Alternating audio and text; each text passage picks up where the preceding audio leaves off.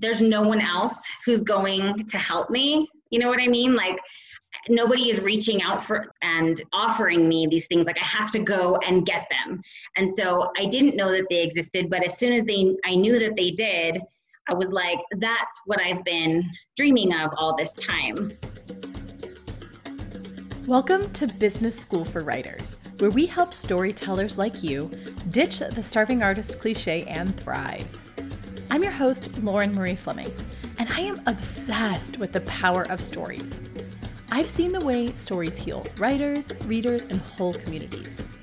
But I've also seen the way we silence marginalized voices and discourage people from pursuing a career as a writer, which is why I'm here today, helping you to ditch the lies you've been told about whose story matters and instead embrace the truth that the world needs your story now more than ever. I am living proof that it is possible to build a thriving career as a writer, and I created Business School for Writers to show you exactly how you can write more, publish more, and make more money as a storyteller. Welcome to your virtual classroom. Welcome to your cheerleading squad. Welcome to Business School for Writers.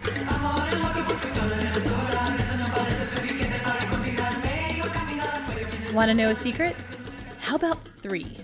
I've got three secrets to guaranteed publishing success for you. Sounds a little spammy, I know, but 100% for reals, learning these three things changed my life as a writer. I spent years, decades even, struggling to figure out how to get published, letting rejection become personal, and accepting outright lies as facts. Now that I've learned these three truths, I feel free to tell my story, free to publish my books, free to put myself out there and find readers who need to hear what I have to say.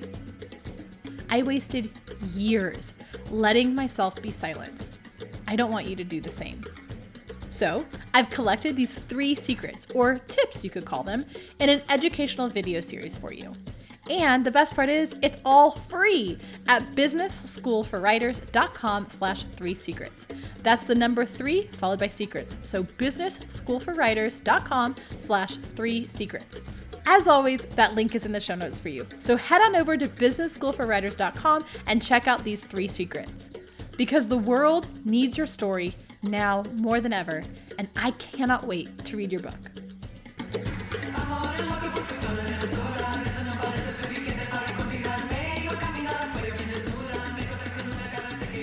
Welcome to the Business School for Writers podcast. I'm really excited. We have on someone who's kind of a big deal today. She's won a lot of awards, and she's an amazing poet and an amazing fiction author as well. I'm so excited to be bringing on my friend, Jen Givhan.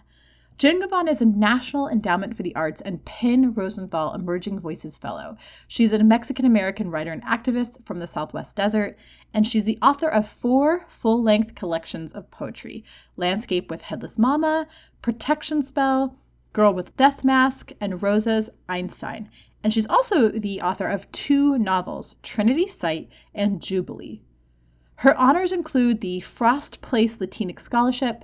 She's a National Latinx Writers Conference Scholarship winner, the Lascaux Review Poetry Prize, the New Ohio Review Poetry Prize, chosen by Taheem Bajess, Phoebe Journal's Greg Summer Poetry Prize, chosen by Monica Yoon, the Pinch Poetry Prize, chosen by Ada Limon, the Joy Harjo Poetry Prize, second place, chosen by Patricia Spears Jones, and over 15 Pushcart nominations. Did you hear that? That's an impressive list of awards and scholarships for her beautiful, beautiful poetry. Jen has actually published more than 300 poems, stories, and creative nonfiction pieces. Her work has appeared in the Best of the Net, Best New Poets, Poetry Daily, Verse Daily, Plowshares, Poetry, Salon, The Rumpus, The Nation, The New Republic, Tri-Quarterly, Boston Review, AG&I, Crazy Horse, Witness, Southern Humanities Review, Missouri Review, Android, and the Kenyon Review. Seriously, I could go on and on and on with all of the accolades and publishing credits that Jen has had over her career. She holds a master's degree in English from California State University Fullerton and an MFA from Warren Wilson College, and she can be found discussing feminist motherhood at JenniferGivhan.com, as well as on Facebook and Twitter at Jen Givhan and the Bruja Poeta on Instagram. Now, I know that I just listed all of these amazing accolades that may mean something to you or may not mean something to you, but let me just tell you this. Jennifer Givhan is a warrior. She is a fighter. She is somebody who has been rejected over and over and over again and keeps submitting. She's an inspiration to me, and I know she'll be an inspiration to you to not let what others say keep you from continuing to put your story, your voice, whatever you have to say out there in the world. This is an extremely inspiring interview, and I cannot wait to share it with you. So let's get going. Here is my interview with Jennifer Givhan. Welcome to another episode of Business School for Writers podcast. I'm really excited about this guest because she's probably my oldest writing friend ever. Jen Givhan and I grew up together, but that is not why I have her on. I have her on because she's actually one of the most accomplished poets that I've ever met, and I'm so excited to have you all talk to it. She's also a novelist. She's also a mother. She's also a teacher. She's an amazing human, and I cannot wait to have her on. You just heard her formal introduction, but I just wanted to say hello to my friend, Jen, my fellow Bordista. I am so excited to have you on, and welcome. Hi, Lauren. Thank you so much for having me. I am excited to be here. So tell us a little bit about you. Like, I'm just going to start with my first favorite question to ask people, and why writing? Like, why this act of writing? Yeah, for me, I tell writers there's no other way. I tell writers that if you have to write, you're going to write no matter what I tell you. And that's how it's been for me. And we'll talk about this more, Lauren, but you know that my battle with writing has often been wrapped up in my own issues with mental illness and certain other things that I've dealt with, trauma in my life.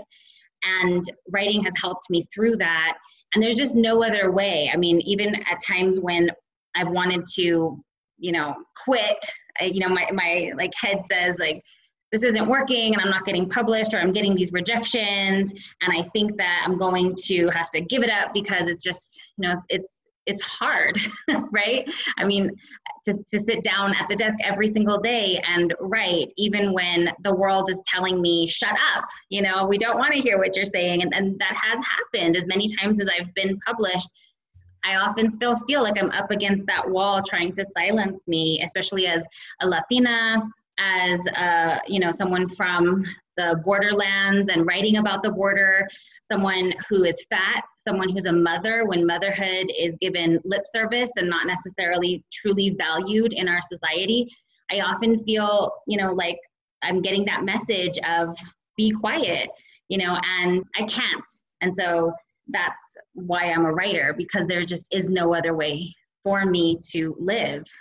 I love that. And I feel that. And I'm sure so many people listening along and watching along feel that as well. There is no other way to live. And especially all those things that you're talking about, the ways in which you're silenced. Like, one of my biggest goals is to help unsilence marginalized voices, to amplify them. Right. And I love that you brought up all those different ways, because I think we often think like, here's one way I'm silenced. We don't understand it's like this totality, like a total of all the life experiences that try to silence you. So I love that you found your voice. And what's the very first thing you remember writing?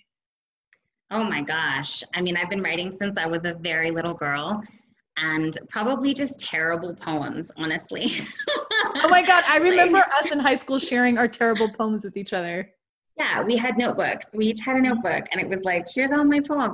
But we didn't know they were terrible, right? We connected that way. We thought they were wonderful. And I mean, I remember my brother bought me a book of Jewel's poetry, A Knight Without Armor. And it's, KNIGHT. And I loved it. And it was just, so beautiful. And I didn't know anybody beyond the, high school classroom. I didn't know anyone beyond Sylvia Plath, Emily Dickinson, Walt Whitman. I didn't know contemporary poets at all. And I loved it. And I thought it was just beautiful. And then I got to a college class several years later, and the professor there was making fun of Jewel, and saying like, it's not real poetry. And I remember just being so mad and like, F that, because that got me through. And so I say tongue in cheek, I say terrible poetry, because, I mean, it was real. It got me through. It connected me to another human being who was also, you know, seeking out anybody who understood, you know, what it was like to be a writer and a creative person in a town, in a community, in a family that didn't necessarily understand or support that, you know, or know how to support that. And so I like to tell writers how terrible I was stylistically and formally.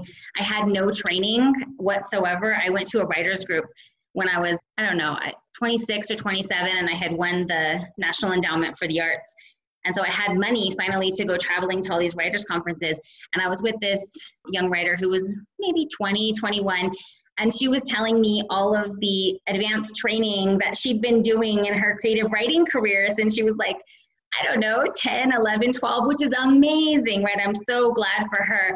But I mean, she was going to these prestigious programs, and like, she's like, oh yeah, when I was 16, I met with the poet laureate of the US. And I'm like, yeah, I was living on the border, you know, and like, I didn't even know that contemporary poets existed. Like, I literally thought all poets were dead.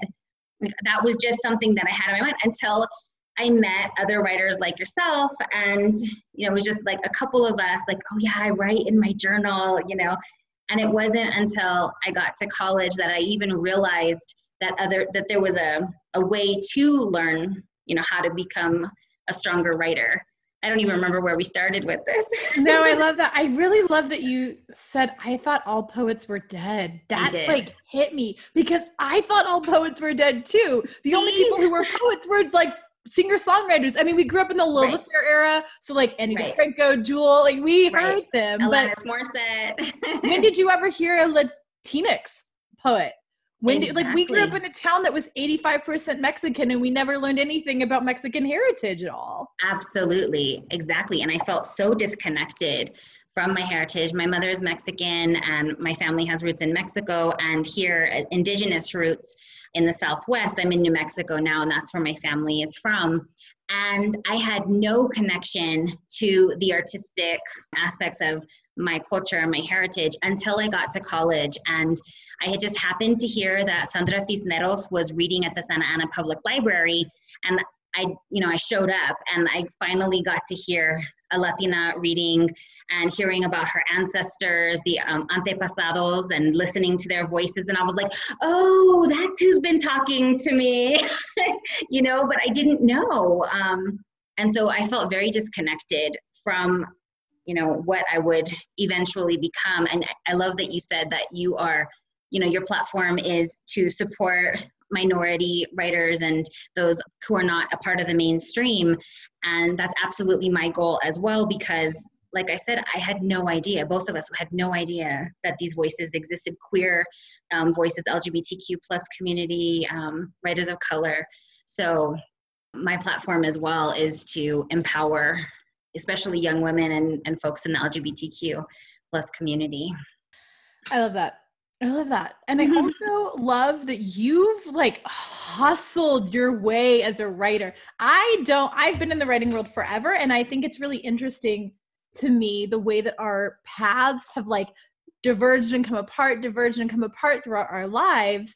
And you would think this is going to be showing, but you would think that I would have found my most like accomplished writer when I'm out at these major conferences or when I'm, you know, going to school for this, or when I'm talking to here. But one of the more like, you have the most awards and I don't know what else you would call all these titles and prestige of anyone else. And you came from my little town. You came from my little farming border town, and you were like my buddy that we fought with and loved each other and fought with. Like, it's just, it's so impressive. And I wonder, I say all this not just to brag, because I'm so proud of you and all the awards you've won, but I wonder how does that start with not knowing it existed lead into that hustle to make space for yourself? Yeah, absolutely. And I think part of it too is that we are strong women, right? And we've always known that. And that's how we've gotten through so much of what we went through. You know, I've always been a plus size woman, and I've recently just started claiming that and calling myself fat. You know, my daughter now is 9 years old, almost 10, and she's very curvy. And so helping her to see herself as powerful as she is, you know, and beautiful as she is, and perfect as she is.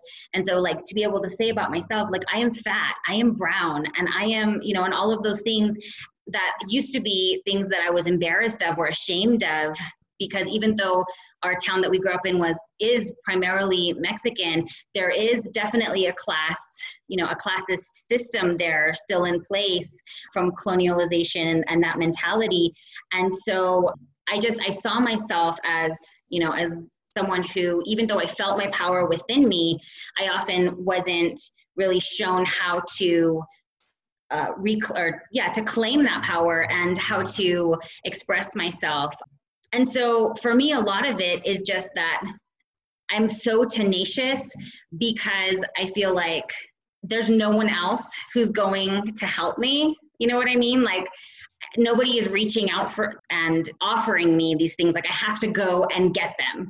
And so I didn't know that they existed, but as soon as I knew that they did, I was like, that's what I've been dreaming of all this time, right? And it's mostly just about getting my voice out there, getting the words out there, getting the experiences out there, because I felt so alone. You know, you and I met in high school, but before that, like, I had no idea that other creative, you know, type people existed. Like, my brother is in theater, my brother's gay, but, you know, still very different experience in the Latino culture for a man, you know, even a gay man, just a very different experience than it was for a woman. And I feel like in certain ways, maybe it was a bravado that he put on and that he had to adopt, but, like, he always seemed so much more self-assured than I felt like I was.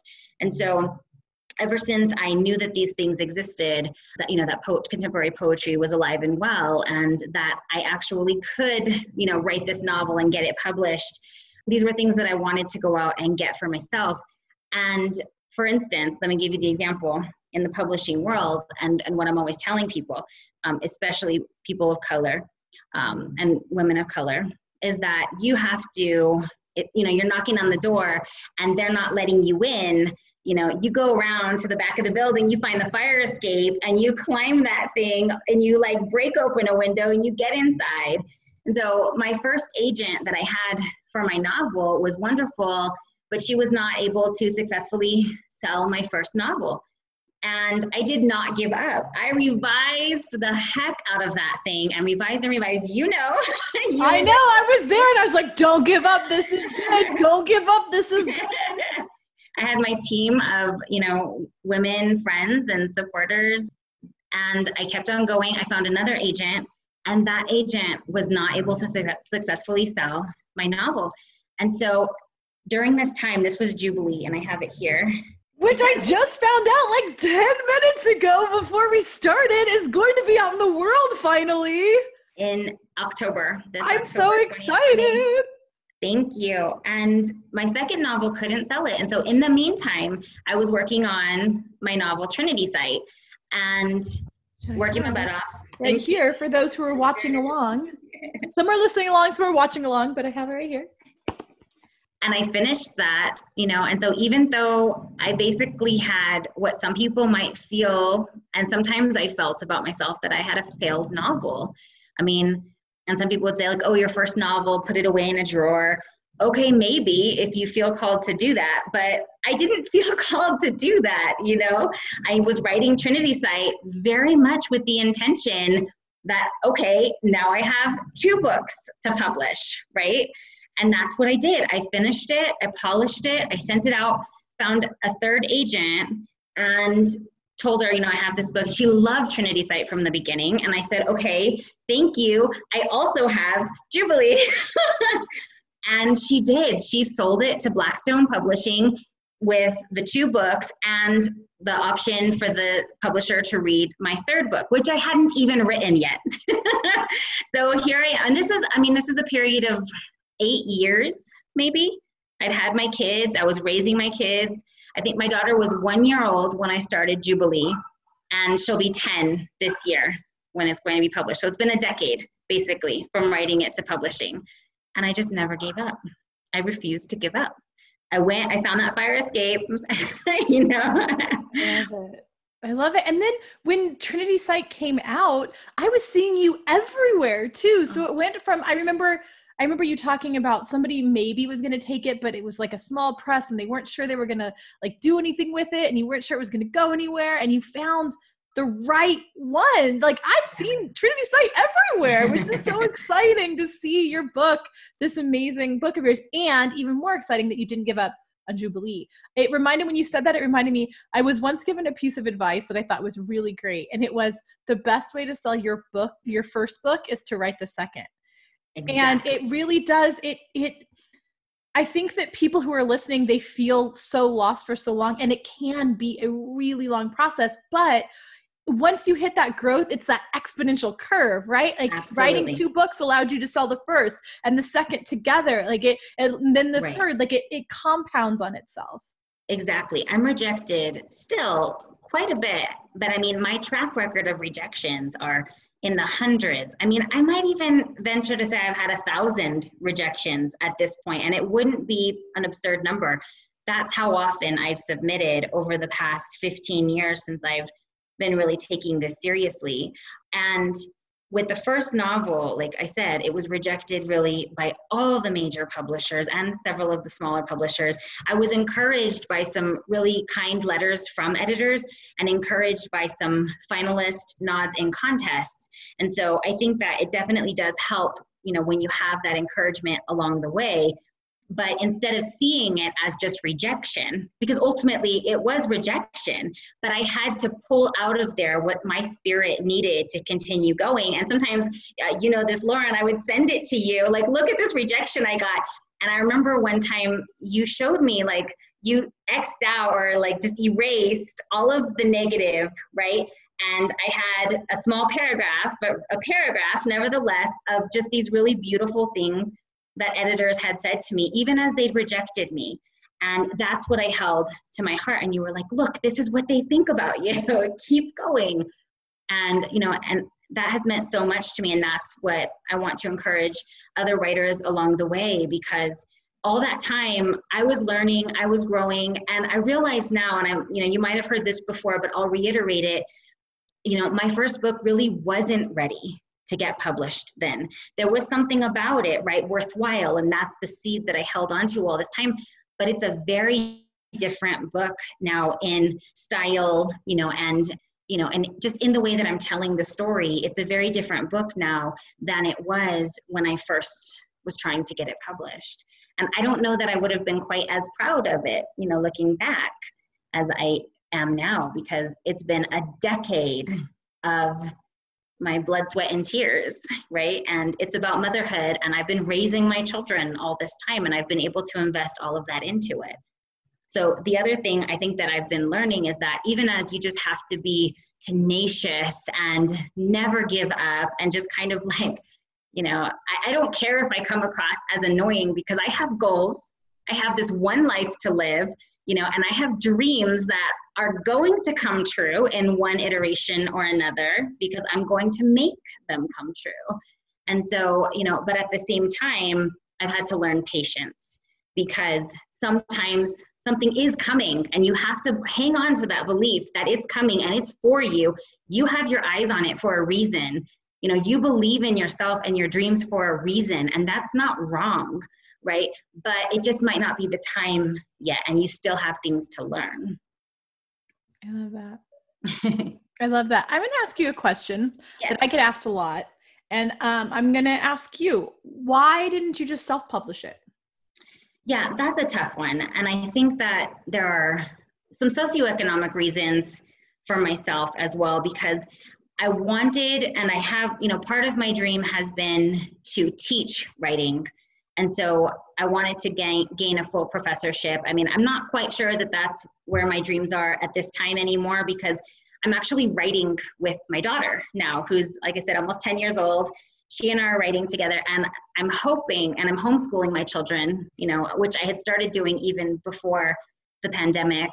But so I'm seeing myself now more as wanting to stay home and write and focus on my children in that way. But for the longest time, I really wanted a full professorship. In the writing world, I've often felt like there are these kind of classist levels and the ivory tower. And that's been an unfortunate aspect of the business side of it for me, realizing that those kind of gatekeepers do exist and trying to navigate that world for myself. And having internalized, I think, some of the ideas of that mindset and seeing myself through the mindset of, you know, maybe I'm not good enough if I can't attain those things, you know, and not seeing it as a critique of the structure itself, but as something inherently like wrong or less than in myself. And so that's been the work that I've been doing, you know, growing up with relatively little or nothing, and then coming into this world of publishing and seeing it as kind of an emerald city, like it's, you know, so dazzling. And I really wanted that prestige that came along with it. And I examine that in myself and in my life, because I absolutely would not recommend to someone that that's the only path. I don't think it is. And that's been really the battle with my shadow self, I think, is finding that I am strong enough, I am powerful enough, my words are, you know, intended for an audience. Like there are people who need to hear these truths, you know, just as I needed the books that I found that meant so much to me and the other voices and the other writers that I've connected with. That's ultimately my goal. And so it's a really tough question, because I think the ultimate answer is that I didn't feel good enough. I mean, that's what it comes down to probably. And somehow I thought and have thought that having an external validation of, you know, such and such publisher or such and such, you know, review would somehow make me feel like a more, you know, valuable writer. And I absolutely don't think that's true. I think that there are venues with, you have to be careful with self-publishing, of course, and I'm not, you would be probably a much better person to go to about that, because I can't advise people which self-publishing paths to take, but I've seen people become very successful in reaching their audiences, which is ultimately what I'm always going to advocate for, is that your people are out there, the people who need to hear what you and only you have to say, right? They are out there. And so however you're reaching them is the right way. But for myself, I think that's probably the rawest, most vulnerable answer, but I'm gonna just try to be real with folks, because I want people to reach their dreams, and I just don't think that there's only one way to do that. And I had to reconcile that with myself. You were mentioning a little while ago how I'd come to you asking your opinion about this a certain publisher that was interested in my books. The publisher that I've gone with, Blackstone, is the leading publisher in audiobooks, but they're relatively new to print books. And I hadn't heard of them before, in all honesty. And so I was a bit timid about that, because I had in my mind, you know, like I said, I had these dreams that I wanted to attain, and I write down everything that I want in life, and I manifest it to myself, you know, and I believe in that. You know, but I had like the big five New York publishers, and that was just kind of the rigid mindset that I had. And it turns out that, and I talked to my agent about it, I talked to you about it, I talked to several trusted friends about it, Blackstone was absolutely the perfect home for my books. And they're all about advocating for people of color, minority writers, and, you know, and they were small, they have, you know, the means to support me, but they have a small enough team and a small enough list that it really felt like a family. And that's how I think of them, as Blackstone family. And, you know, my writing is about family. That's what I care about. That's what I love. That's ultimately where, you know, everything comes down to for me is family. And so the universe knew better than I did, you know, because I had this like rigid, okay, that's what I wanted. I wanted like, there's the ivory tower or whatever, and that's what I wanted to get to. And it wouldn't have served me, it wouldn't have served my books necessarily the way that Blackstone has.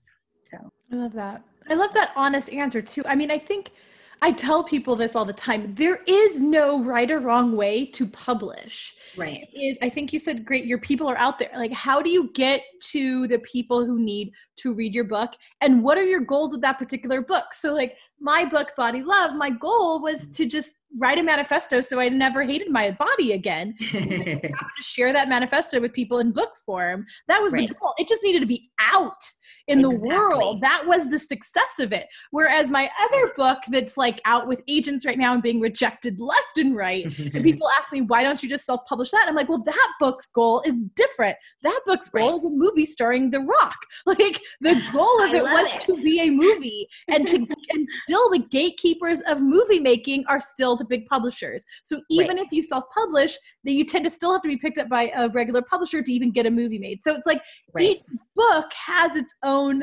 special destiny. And I love that you allowed your book to go down the destiny you wanted to, while also recognizing that it might not be the big five publisher. Your better publisher might be the smaller, newer one that's dedicated to people like you. Right. Absolutely. Yeah. Let's talk about your... that down real quick. I hope you wrote down The Rock, like a movie with The Rock. Okay. That book is based on a dream I had where The Rock wanted to date me and I turned him down. And it is all set up to be The Rock. When you're listening to this, hi Dwayne, how's it going? Come on my way. We're going to get this book made together.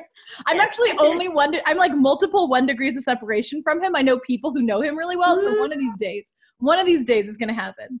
Yeah, I'm in love with him. So. Yeah. I mean, I'm writing a book about a lesbian falling in love with him. He's that amazing. Like, come on. Love you. We love you, Dwayne. But yeah, so again, my each of my books have started with a different dream in mind, with a different goal in mind. So I want people to think of it not as like, is self-publishing best, or is traditional publishing best, or is hybrid publishing best? And thinking, what is best for the success of how I define success for this book? Absolutely. Like Body Love, I printed 250 copies. When they were done, they were done. I don't know if I'm ever going to reprint it. That was kind of fine enough for me. Whereas my other book, I wanted to be like 250 million. You know, each one has its own need. Speaking of which, is this your, so I want to talk about the different publishing process, because I think that it's amazing. I want to talk about your novels for sure, but also you've published a lot of poetry, and that to me feels so intimidating. Like I can't imagine publishing poetry, and you have so many poetry books. So tell me a little bit about how poetry and novel publishing differs for you, even in the writing process. Yeah, thanks so much. And it's so funny because when we were in high school, I wanted to be in the poetry contest. I've always thought of myself as a poet. And my instructor was like, no, you need to be in the essay contest. And I was like, okay. But it meant that we were both in this valley-wide competition, and you won the poetry competition and I won the essay competition. So that was... I was an essayist for decades and you were a poet for decades. So we switched places. It was too hilarious. I think so. So I do. I see myself as a poet, and that's how I see the world. That's how I think. I've always had my heart on my sleeve, and I thought it was, you know, growing up, I thought it was a vulnerability and thought that it was something that made me maybe less than. And then I realized that it was actually my superpower, you know, to be able to call on my emotions like that and be that vulnerable on the page, you know, and there was something there about voice that, you know, that was my superpower, was being a poet.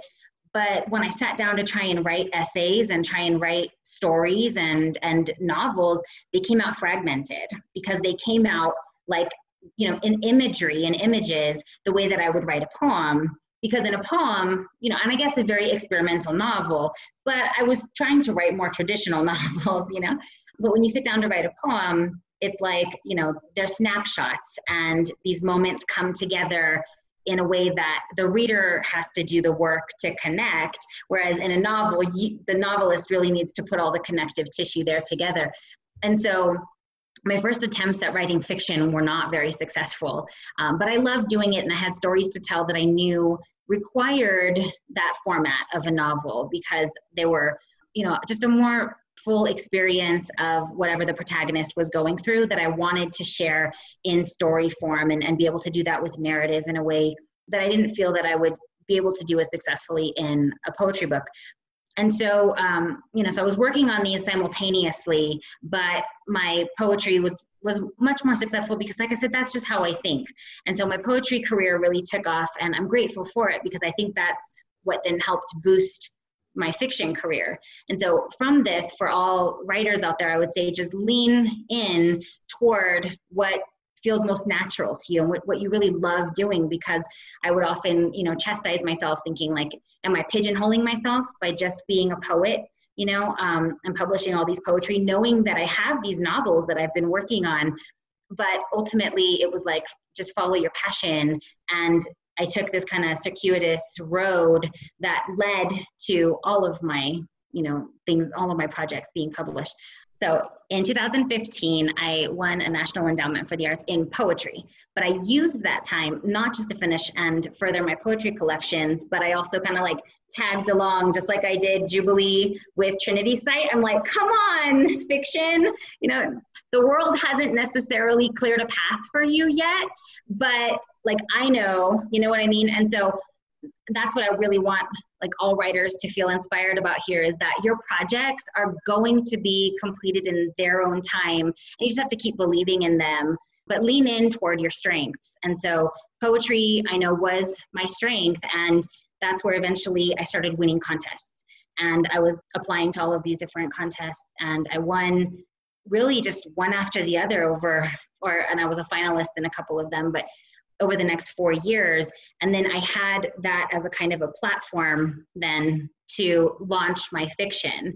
And so the differences in publishing between poetry and fiction are that with poetry, you don't necessarily need, and you won't necessarily find an agent for your poetry. It's more finding publishers, and you'll do this through reading. I just read all of the poets that I connected with, that I loved, and I would go to poetry readings and hear different people, and other poets would recommend each other, and I would look them up on social media, look up their websites, and find them on poets.org and the Poetry Foundation.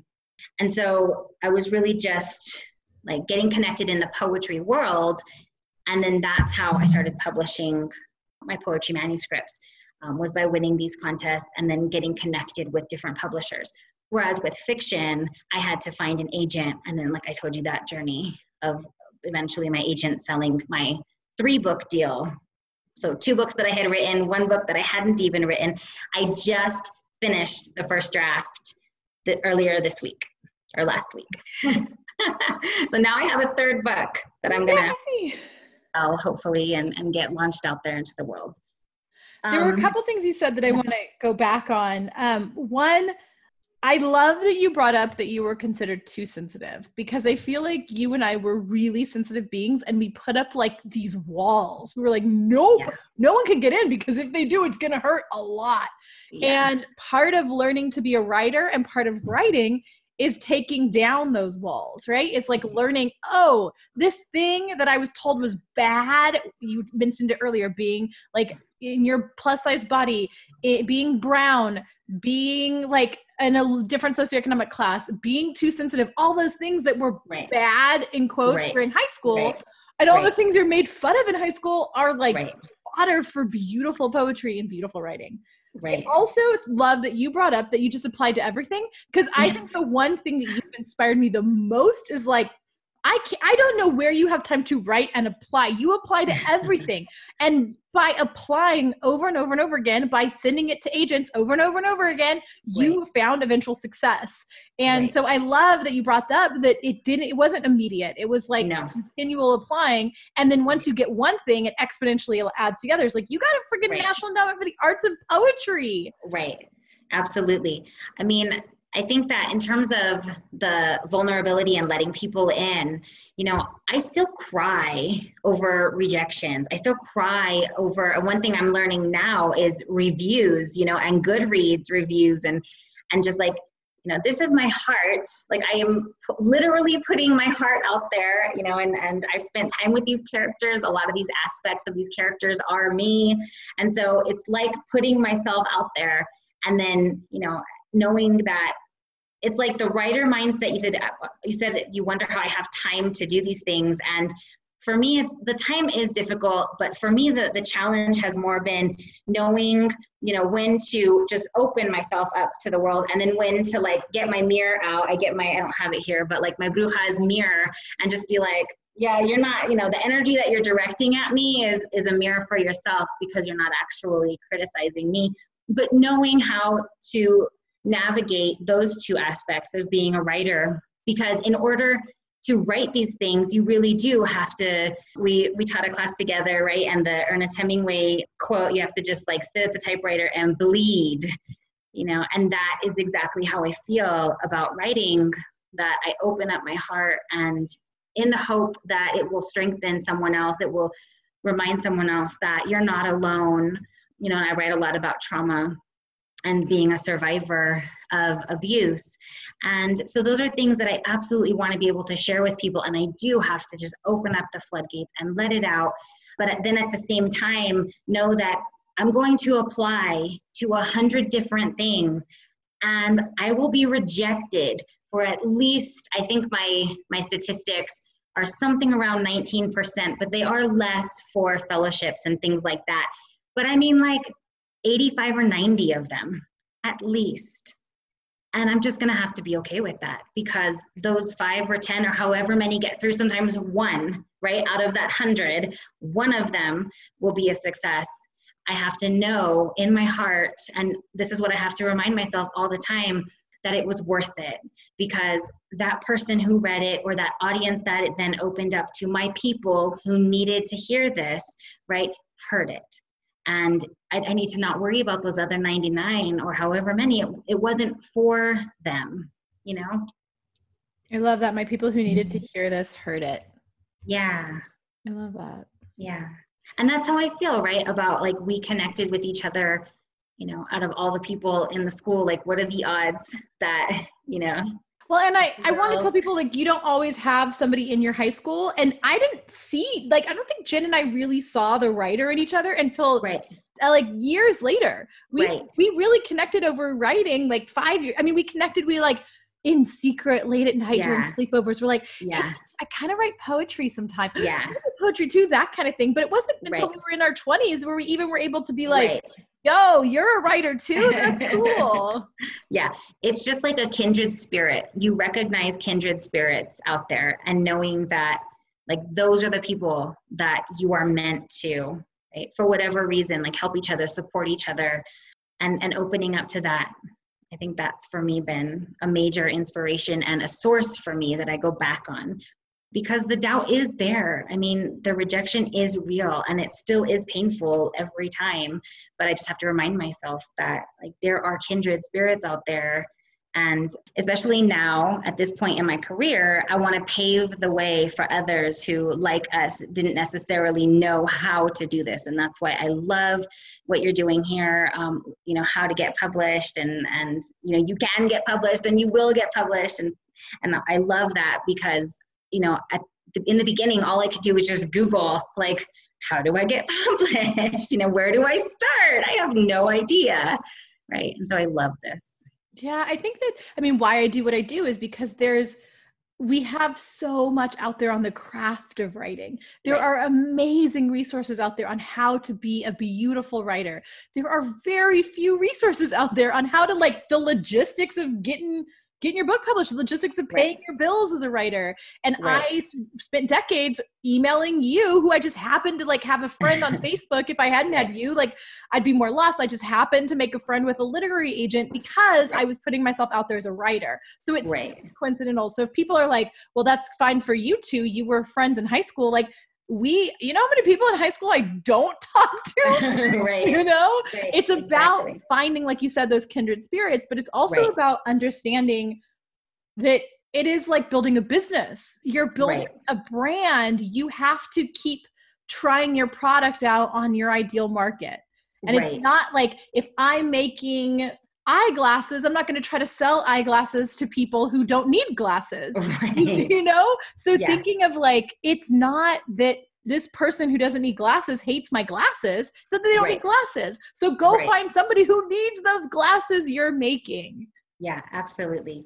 I always ask myself, like, what would, if I was a pizza maker, what would I be doing that I'm not doing it as a writer. Like, how do I think of myself as like somebody who owned a pizza store versus a pizza restaurant versus a writer? And that's helped me so much just persevere. I'm like, well, I would keep going until I found the type of pizza people like, or people who like my pizza. Right. Yeah, exactly. I love that. And then also, I think there's like a stigma with being a writer, and there's like a sense of shame, right? Because if you were a pizza maker, right, it would be like, okay, I'm gonna, change my ingredients or change this or that, or my marketing tactics or whatever, my location, right? I mean, there's all these other aspects, but not like I am a terrible, whatever the things that we hurdle at ourselves because we're getting rejected or because we haven't found our audience yet, we haven't won awards yet, those types of things. So one of the things that I love and that I'm always shouting from the mountaintops is stripping that sense of shame. And that's why I love talking about my publishing experiences and how many rejections that I've gotten, because that's another side of writing and publishing that I don't think we hear enough, and we see a lot of times only the successes. And then we can think, wow, they're always getting accepted. They're always winning awards. Or, no, not necessarily, right? We're not always showing each other the countless times that, we've, whatever we do to assuage our wounds from this business, And so I love that. I love that you've opened this space up for us to be honest about our approaches and our successes and our failures as well, that ultimately weren't failures, but led to, another opportunity. Yeah. Let's talk about your books, not to interrupt you, but I love your books. So I'm going to tell you a secret. Trinity Site's better than I thought it was going to be. And not that I didn't think it was going to be bad. It's just better. Like, I couldn't put it down. Yay. Like, I expected it to be very poetic like it is. I expected it to be very set in the desert Southwest like it is. It was funny because when you're talking about Goodreads comments, I read the Goodreads comments on this, and somebody was knocking you for not being Latina. And I was like, did you read the book? Like, do you know? Yeah. Did you look into that? Like, they gave you a 1 star and we're going off on how you were using Spanish and you're not Latina. I'm like, I get the white sounding last name, but like, so anyways, that just came to my head. But I love that it feels like you're of the earth. It feels like it came out of your womb. It feels like it came out of the ground. It's a lot more like suspenseful than I expected, which was great. It's a lot less scary than I expected, which is also great because I don't sleep well at night. Oh no, I'm sorry. I should have warned you. No, it was great though. I read it and it's really was weird. Like, it came out and I started reading it. It was really weird to like go into a pandemic talking about this. So anyways, tell me a little bit about this book for those who haven't read it yet, or for those who don't know about it yet. Yeah, so I moved to New Mexico. My mom is Mexican, as I've said earlier, and my family has indigenous roots in New Mexico. And we moved to New Mexico, where I'd come as a child on kind of a pilgrimage. When I was a child, my family came here on an ancestral journey to reconnect with our great-grandmother's family, and we were doing a family tree and everything.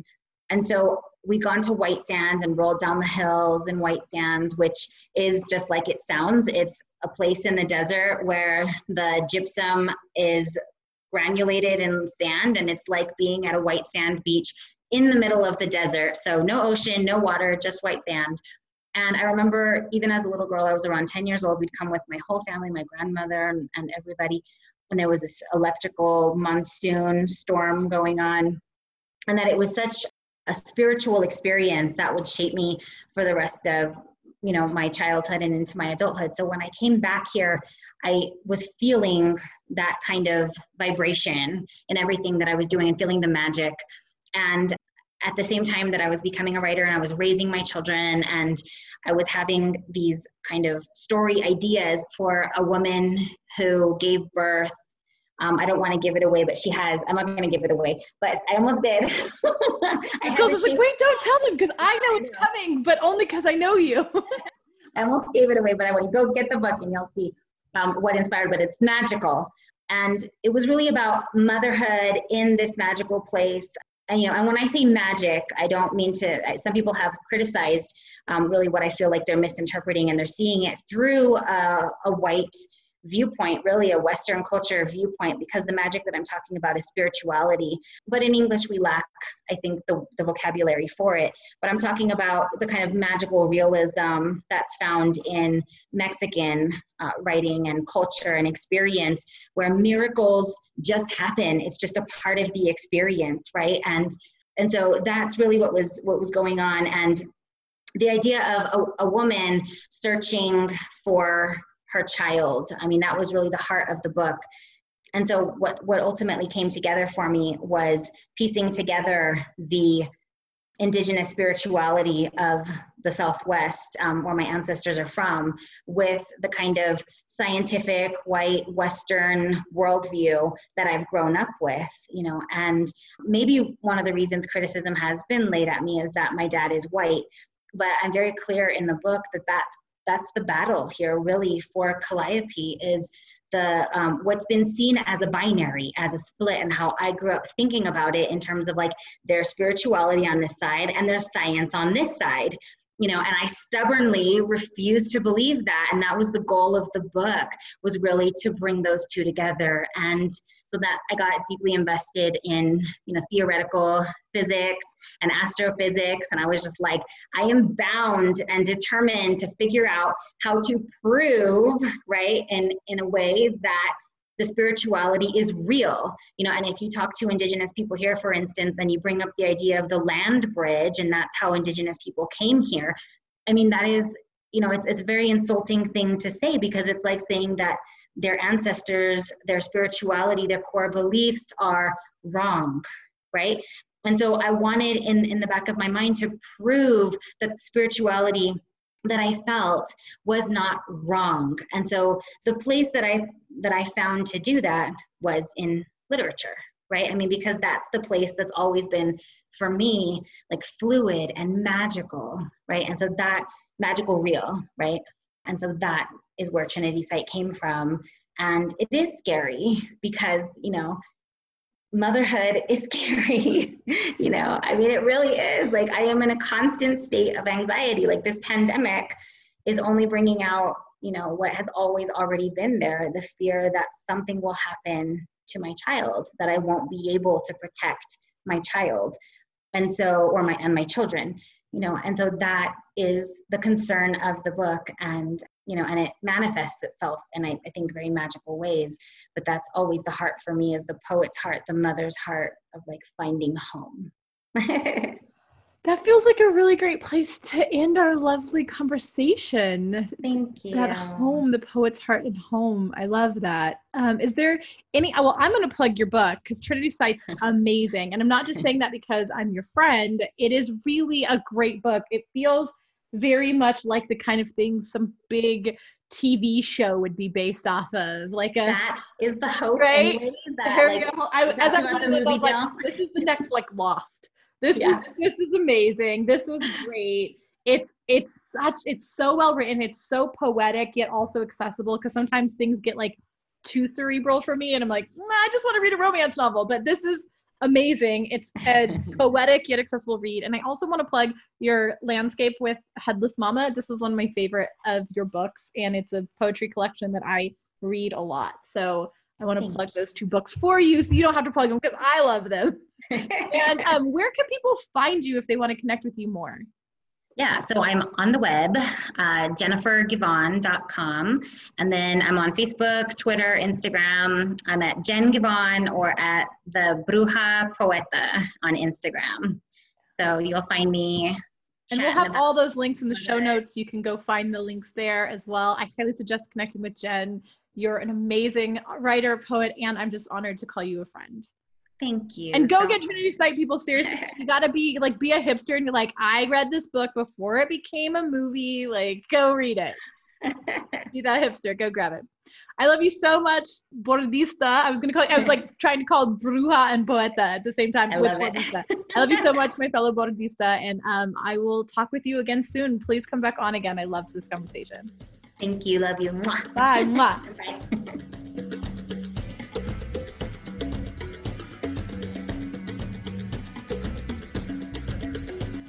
Today's book recommendation is, of course, Jennifer Givhan's Trinity Site. It is such an amazing book. And now I know I'm biased because Jen is a friend of mine and Jen was just on the podcast talking to all of us.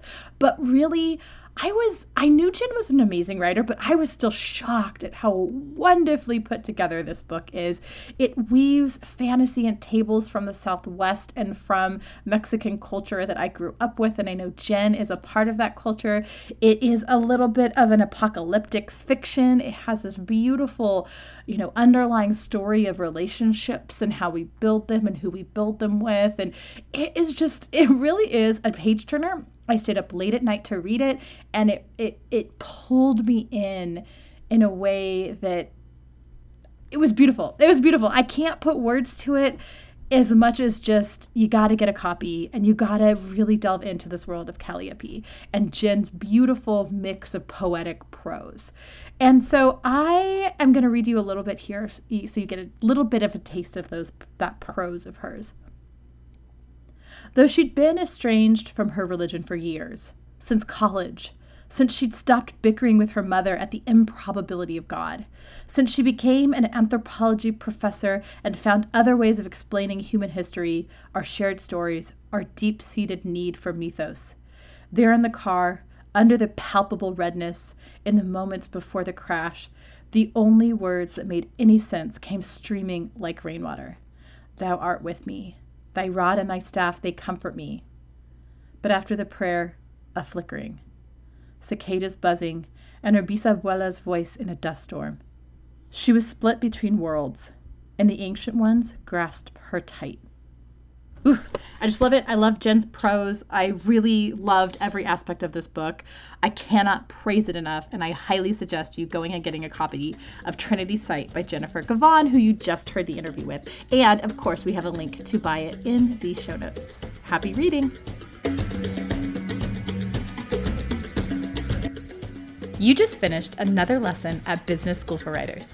Feels pretty great, right? Being one step closer to a thriving writing career?